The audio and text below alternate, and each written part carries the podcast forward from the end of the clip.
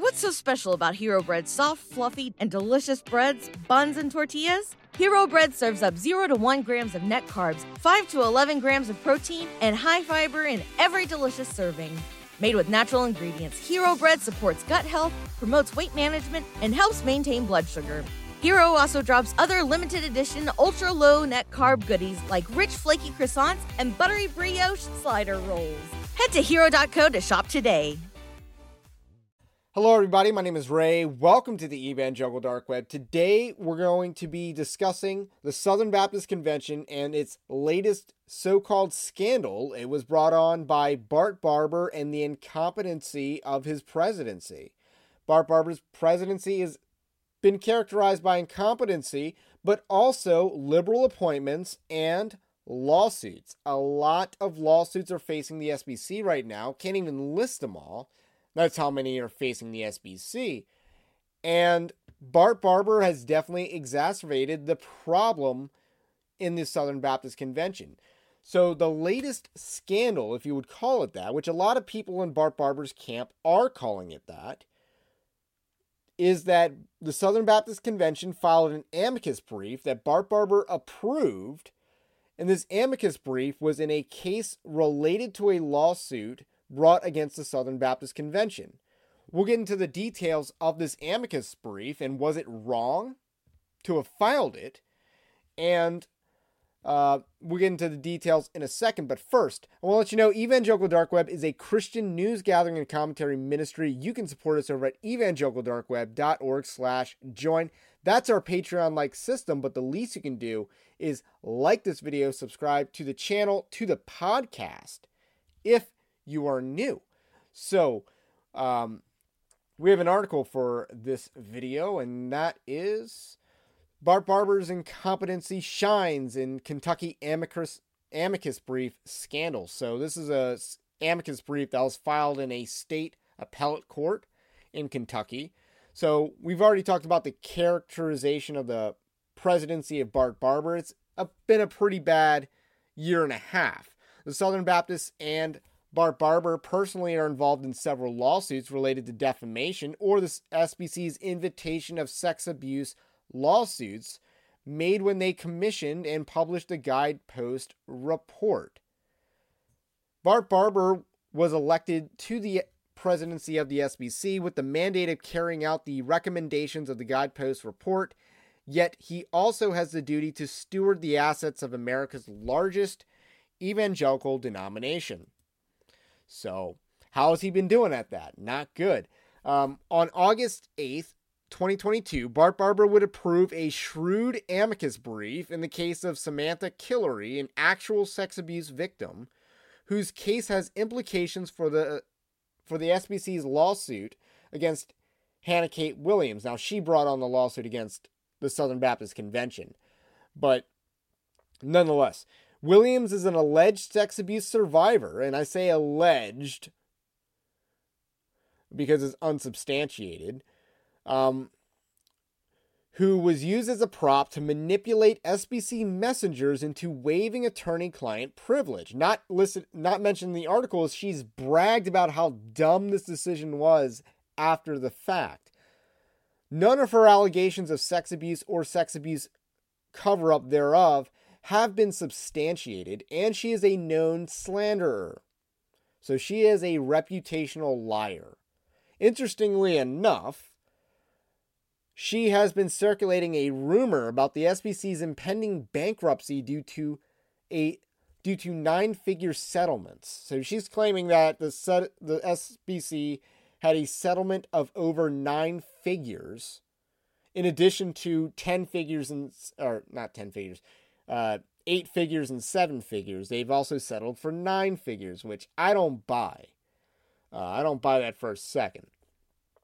The amicus brief was filed to squash her lawsuit on the grounds of retroactive statute of limitation changes being applied to third party non perpetrators. So, retroactive meaning in the past. Um, a statute of limitation is the amount of time you can bring a lawsuit or a charge against someone. So there's a time limit on that. You can't just, you know, 15 years from now sue someone for a car accident. Why? Because the statute of limitations is about three years. So uh, that's what a statute of limitations is. So Kentucky changed their law on statute of limitations to say that um, you can that sex abusers don't have a statute of limit, or they doubled the statute of limitations for sex abuse cases. But the Southern Baptist Convention filed an amicus brief to advocate that the law should not be interpreted to include third party non perpetrators, as it was intended only for the perpetrator. That's the argument in the amicus brief. That is the short version of just under 3,000 words uh, summation of the amicus brief. Its motion to dismiss is contingent on the opinion of the court in this case. So they have a motion to dismiss on the Hannah Kate Williams lawsuit, and that motion is going to largely rely on the opinion of this appellate court in Kentucky. So, uh, here is the amicus brief. It is linked in the article if you want to read it. So, with that said, last week the amicus brief was made known to the public, and this has upset the feminist bloc in the Southern Baptist Convention. Bart Barber published a statement on the amicus, amicus brief and how it came to be. So, this is the statement, the original statement. Uh, we're going to use the article just because it's neater. Um, so that's the statement Bart Barber wrote on his personal blog. This was not a statement delivered via a professional or official platform of a Southern Baptist convention. It was a statement done in his personal blog. So uh, here's some key quotes from it. You see, if I had gotten, if I had given you a hot take, if I had commented immediately, I would have said, What are you talking about? I don't know anything about any amicus brief. But over the weekend, I found the email where I approved the SBC's participation in this brief. This is my doing. I approved it. I take full responsibility for the SBC having joined this brief, and this lengthy statement will help explain the mistakes I think I have made. So, Bart Barber, instead of doing the Colonel Jessup, yeah, I ordered this. I ordered the code red. I ordered the amicus brief. He is saying I made a mistake, and he will now explain how he made the mistake, which is even worse, I would say. Um, the Colonel Jessup approach was the right answer to this, you know, supposed scandal. Bart Barber could have doubled down and admitted he ordered the amicus brief because it was in the interest of the SBC understandably it is. Now it might be a bad PR move to come out against the the uh, Samantha Killary lawsuit, but you could argue that it's in the interest of justice to come out against to to have filed this amicus brief. But how did Bart Barber make this mistake? Apparently incompetence, and that's his answer, really. So here's a quote.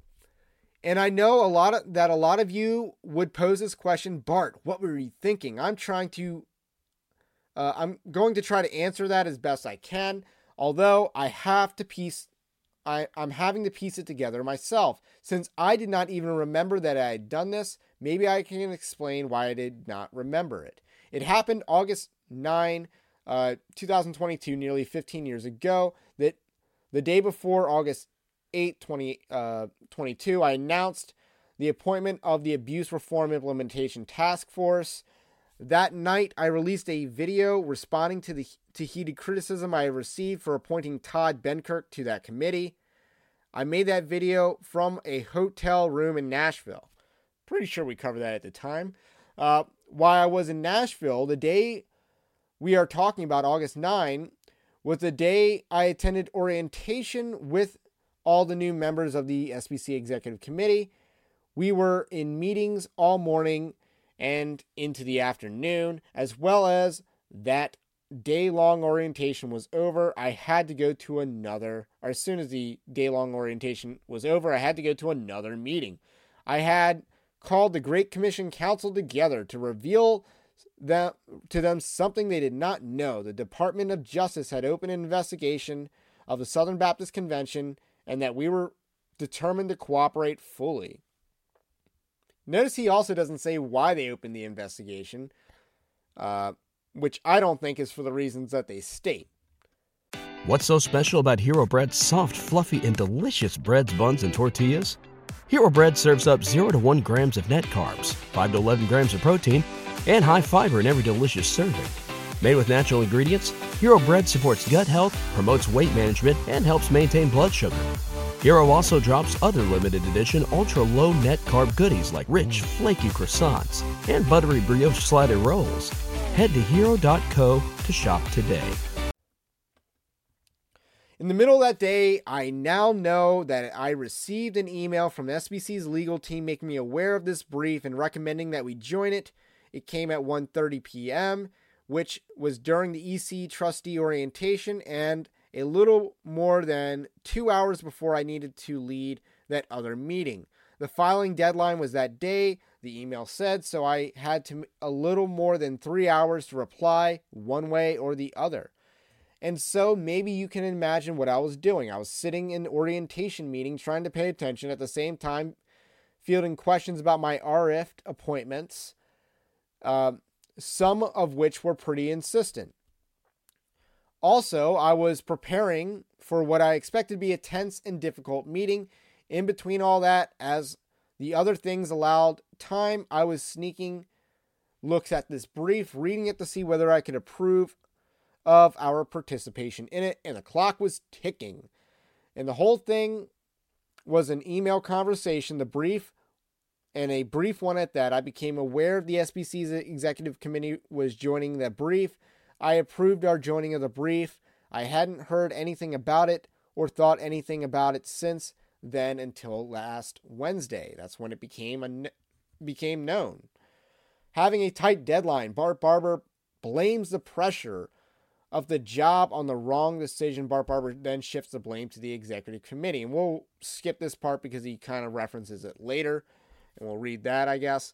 Um, but basically, he's questioning whether he even has the authority to have authorized this action, it, to have authorized this amicus brief. He continues to pander, to pander. Uh, those who are those are interesting questions to be sure, but the more important one is this. What about Samantha Killary? What about knowing knowing what I know about what she has endured? I can't stop thinking about her. What have I communicated to her and other survivors by taking this action? Those questions can give clarity when legal questions are difficult to sort out. And some of the legal questions in play certainly are difficult to sort out. While Kit Killary is undoubtedly a real victim. The most question- ethically questionable aspect of this amicus brief would have been the witness towards her, basically the PR of this amicus brief. Yet the precedent of her court case has statewide implications that cannot be overlooked.